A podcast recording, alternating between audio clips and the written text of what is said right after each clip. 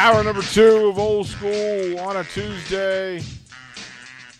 DP, Austin Orman. Uh, 402 464 5685. Starter Heyman text line if you want to jump in. And you guys have been active and good, and we appreciate it. We'll get to all of your texts because we really we, we want to get through some of these pet peeves. Uh, things that you want changed or things that you just refuse to not accept. Uh, Starter Heyman Live video stream, Facebook, YouTube, Twitch, and Twitter Live. Get to it, and we appreciate you guys for all of you your your additions to today's show. Uh, you know the Mercado, quality meats, great dining at Casa Bovina, and a great space down below for you to go and get the things that you need. Um, we're going to go through it, but let's go to the Honda Lincoln Hotline. Let's bring in Husker Hall of Famer Jay Foreman. Jay Foreman, how the heck are you? I'm doing all right, man. It's uh, you know different different temperature than uh, up there in the MPLS, and so uh, you know it's, it's uh, good to see some uh, sun outside of here in Nebraska. Yeah, I, I didn't know what your schedule was going to be. I'm glad you let me know. Um, George, uh, uh I'm looking, reading the text line. These people are funny. Um, Jay, and here's the, we're we're into pet peeves, right? The thing, oh, okay. the things yeah. that bother you in sports. Like we started with, if you wear in a baseball jersey and you tuck it in. You know how old yeah. can you? Uh, we were just asking text. How old can you take? How old can you be and still take a baseball glove to a game? What's the oh, line? Uh, well, baseball, I think there's no there's no age limit because if you go to a major league baseball game, you'll see grandpas doing it, and that's just something that the way that they they uh, grew up doing. It's like one of those traditions. Those are actually pretty cool. I don't have a problem with that, um, just because I think just the experience of trying to be lucky enough to, you know, catch a foul ball or catch a home run is a pretty. I'm, I've never done it, but I'm pretty sure it's a pretty cool experience. Um, so you know that that keeps like to me, this is just my opinion. It, it keeps the kid part of you in, into the game of baseball, no matter your age. Now, some of the other stuff where you have you know grown men rocking jerseys and stuff like that, you know that that that might have an age limit. But again, you know, um, baseball I think is a different sport just because they they play by like their own set of rules and, and, and regulations and and they've kind of kept them that way for the most part. You know, you show a pitcher up, even though you can't hit them like when uh, say Bob Gibson or somebody like that was playing, but they will tighten you up inside.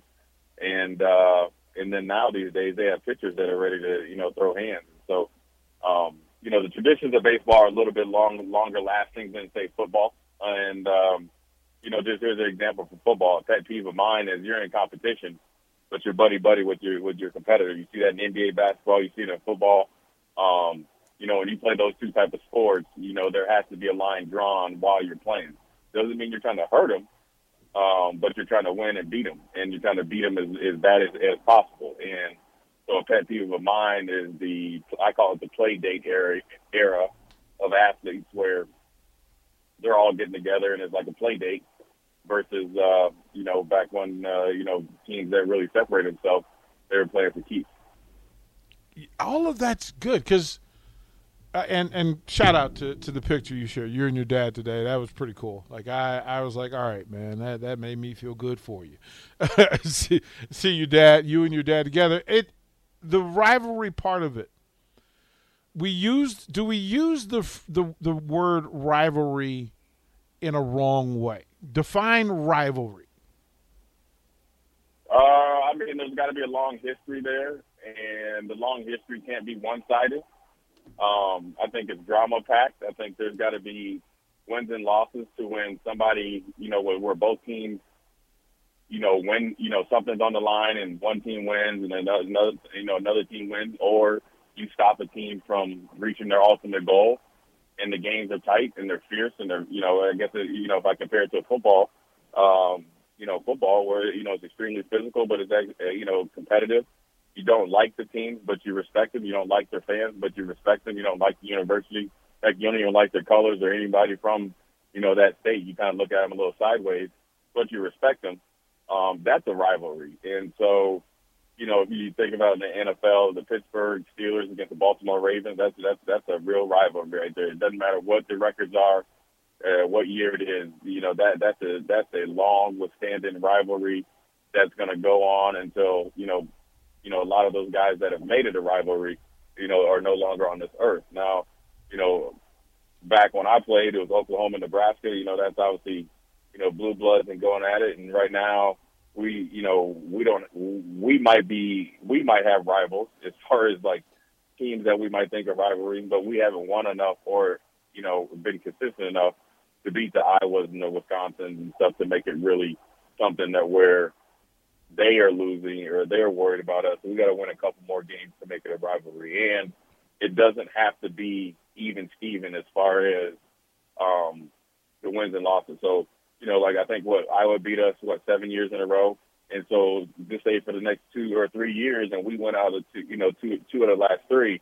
Well, that's a rivalry in the making, or, or just a recent rivalry where you know we won three out of the last four. You know, you can't go back and dig up an old horse of the previous seven, but we can talk about the last four. So now we know, you know, you know, you're different. You're dealing with a different, you know, ball team, and so I think it's good for sports. Um, I wish it was a little bit more distinct as far as rivalries and stuff like that. And um, you know, guys are playing for you know more than just themselves, but ultimately that's where we are. You know, today in, in sports, and uh, the teams that get it are generally the teams that win, and the players that get it are generally the players that are successful, and, the, and, the, and so forth and so on. We in talking about that, that leads to dynasty talk. Please define for us, if you would, kind sir, dynasty. What defines a dynasty?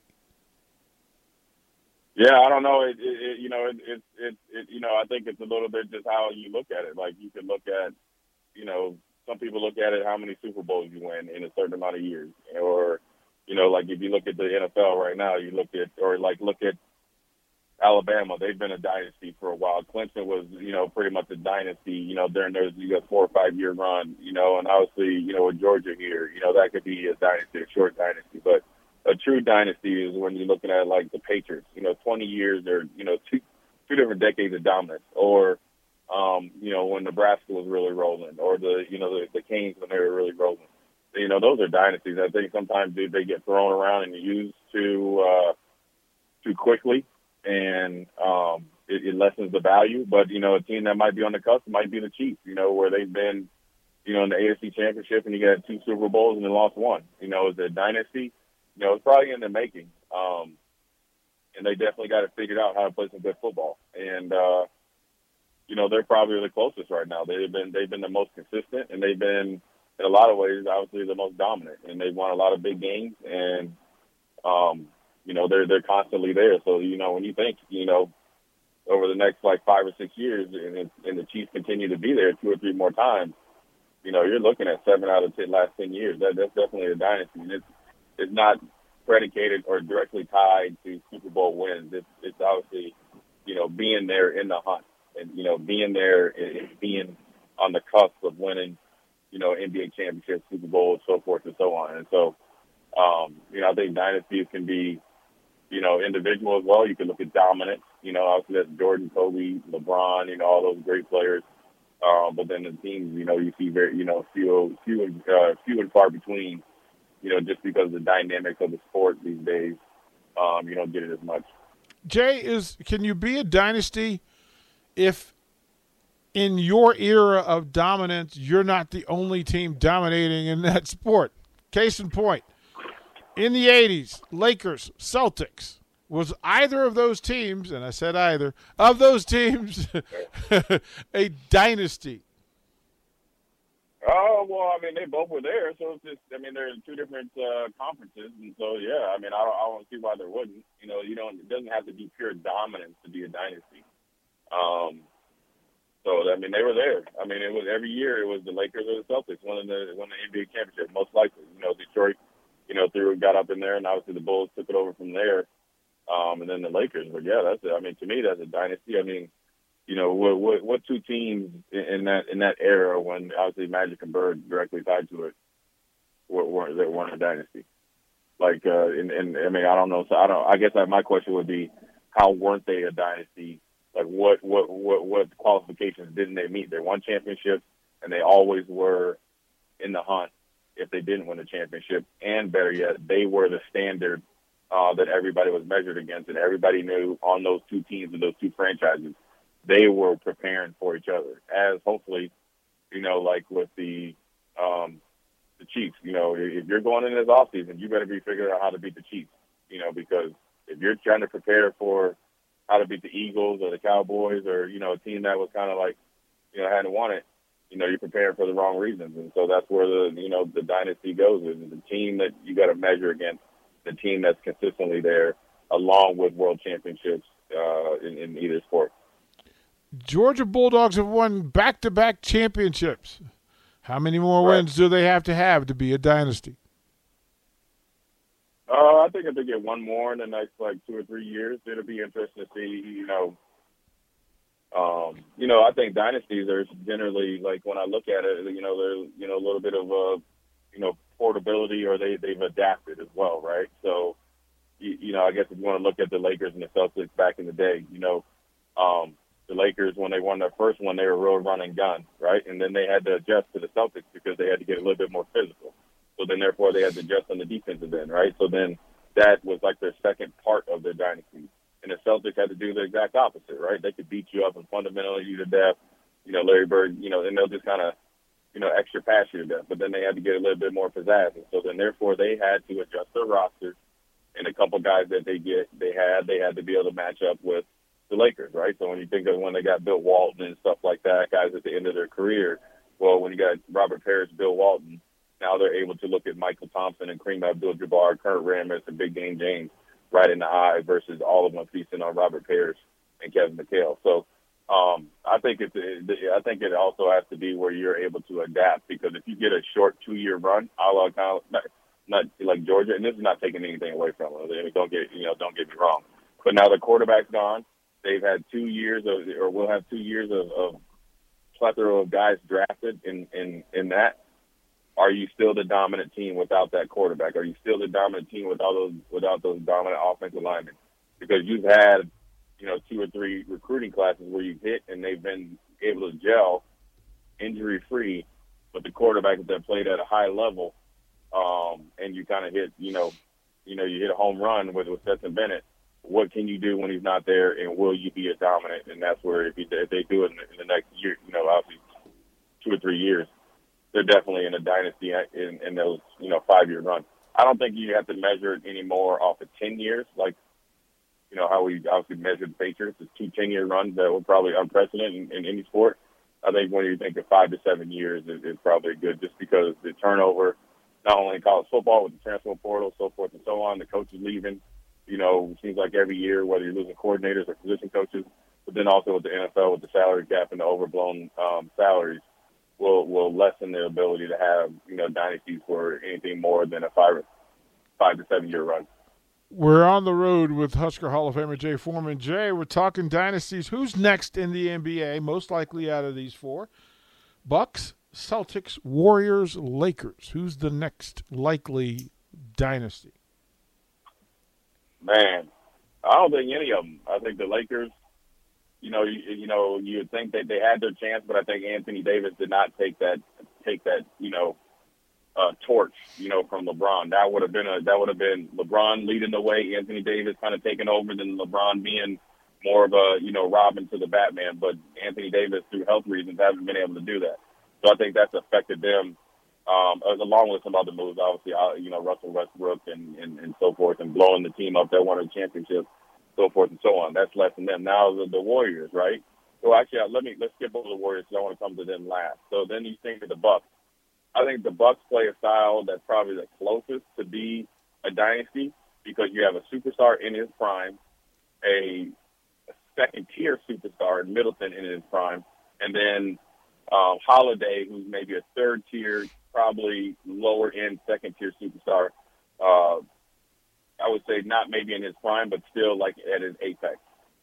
And they're all want to be in Milwaukee, and they're all like salary cap functions. They're they're good along with all the other pieces there, and they'll consistently be there year in and year out. Might not be the flashes. They're probably out of all those teams. I would say the Bucks. Now, when you look at the Warriors, you actually have two sets of rosters that are fighting each other. You have the guys that have built up their first dynasty, right? Clay, Steph, Draymond, and then you know the you know the pieces that you know kind of you know fit in there that are still around. But now you got Jordan Poole. And the thing about Jordan Poole, right? He can fill it up. He's you know he's he's a great free throw shooter down at the end of the game. But when he plays really really bad, he sucks out all the energy out of the team mm-hmm. just by how he plays because it's not really Golden State basketball. So I think their ability to have a second dynasty is over because not only are the, the, the bell cows or the old lions aging out, the new lions aren't willing to take the mantle or the torch that the old lions have that set forth that is the winning, I guess, formula. I think last year was their last hurrah. They, you know, got some injuries. And, you know, obviously we keep talking about it. This, you know, the thing that happened in training camp with Draymond Green and Poole um, I think that really nullified it, and, and it's something that Draymond has to deal with, something that Poole maybe has to deal with as far as did he, you know, push it to that far. At the end of the day, you know, I think their their run as a dynasty is over. Even if they make a big run this year, next year that team is in that organization is going to be totally different. Because on top of that, the guy that put the whole, you know, ball, you know, had you know had you know all the pieces together, along with you know first hiring Steve Kerr and then you know letting everything come together uh, I think it's Bob Myers, he's not under contract. So he's almost like a lame duck GM. So right there let you know that dynasty over because that is the figurehead that's okay with being out of the limelight, being gone, and then the rest is going to kind of trickle down. So it'll be interesting to see what the what the, what the Warriors look like next year. Jay from the text line, Tyler Heyman text line. Bubba uh, Kelsey says this: uh, Were the Spurs from 1999 to 2014 were they a dynasty? Oh, most definitely. I don't know how. What I, I think they what three or four championships. Five. Um, five. My bad. Um, yeah, that's definitely a dynasty, and they were a quiet dynasty, but uh, they they definitely were a dynasty. They were dominant. They were there every single time, and when when they lost in a championship type of moment, you were surprised. And then they had a second run, uh, you know, there when they you know battled the Heat and stuff like that. So uh, they were the standard and, until they got beat. And they changed the way basketball was being played. Uh, the Mount Rushmore of college football coaches, Jay Foreman, the Mount Rushmore of college football coaches. Who are your four? Of all time? Yep. Oh man, that's not even fair. Um, well, that's that's why we asked. I mean, that's why we asked the Ivy League guy. come on. Yeah, yeah, yeah, yeah. I don't know about Ivy League guy. I wish I had a list of guys, a list I could cheat and show you how I really got down to Ivy League wise. Um, obviously, Coach Osborne's on there. I uh-huh. think for him, he's on there for sure. Yep. Um, Nick Saban for sure. Okay. Um, I never saw any of the teams of Bear Bryant, but I'm going to put him on there. Okay. And then Here's the After one. That man, it, yeah. there, there's there's one more. Um, I mean, I don't. I really after that. I, you know, I, you could go Jimmy Johnson. You go, you, you know, you could do. I'm trying to think right now, just off the top of my head. Um, I, I really, is Jimmy know, ahead of Urban? Is Jimmy ahead of Urban? Uh, I, I, I mean Urban. Yeah, I mean I guess I could put Urban in there. I mean, what has he got? Two, three national championships. Uh, I don't. I'd probably put Jimmy. I, I, I don't think Urban's on the Mount Rushmore. You know, uh, well, I mean, he's not the one of my four, but he's a dang near close. I mean, he's excellent in the college game. Uh-huh. He's probably more in the modern day Mount Rushmore. Mm-hmm. Um, you know, especially with the you know the things that he did, what he did at Florida, um, and just on pure coaching. You know, I'm going to take you know, I'm not going to get into any of the personal business on that he's definitely probably yeah. Urban probably be there. Um, you know, you got three national championships, two you know obviously two different places. Um, being there and, and you know one thing Urban has done is he changed he changed the landscape of the Big Ten. Whether you like him, love him, or hate him, or indifferent, he changed the landscape of the Big Ten. You know, uh, you know for a time period there for the better. Now it's up to you know whether it's Harbaugh, Day, you know, James Franklin, you know, Matt Rhule to change the landscape of the Big Ten, you know, right now because Urban and his footprint is still here, but it's changed, right? There's a lot of turnover in the Big Ten as far as coaches, coordinators, and the players. And now you got to get back up to a national level to where you can, can, can compete both in perception and in reality. It uh, we were hit from the text line a couple of op- opinions and uh, and options Barry Switzer, Eddie Robinson. Yeah, for sure. I mean, it's hey man, it's it, it, it's a Baskin Robbins. I mean, when you're talking about those guys right there and the guys that I mentioned, I'm sure I mentioned you know a lot. You know, you, you know where the, you can't you can't beat those guys. Even uh, John uh, was it good Gagliardi up there at St. John's. I think uh, when he retired, he was one of the winningest coach in, in college football. I mean, I know they're Division three, but I mean, you got to think about winning national championships at that type of clip. But it's all about you know the era that you see in guys and what they've done. I'm big on longevity and being able to adjust the game, um, and, and do things. And and you know, you think of somebody I know he only had one national championship, but when you think about Bobby Bowden, you know what I mean. Um, being on the Mount Rushmore, probably not in the first like four or five, um, but you know, he might not be on the whole side of the mountain, but he definitely he's on the one where you have a ridge. Um, just be, you know, based on what he was able to do at Florida State and how he was able to win for that long of you know you know period of time. And so, you know, there's a lot of great coaches, and, and uh, you know, I was fortunate enough, you know, before you know I get off here, I was fortunate enough when I went back and spoke to Minnesota, but able to see one of my coaches that I, you know, obviously, you know, kept in contact with with high school and, you know, coaching is a lost art, you know, in the sense of, you know, developing and, and, and uh, you know, believing in your players. And, and uh, you know, it was few and far between when I was coming out of Minnesota.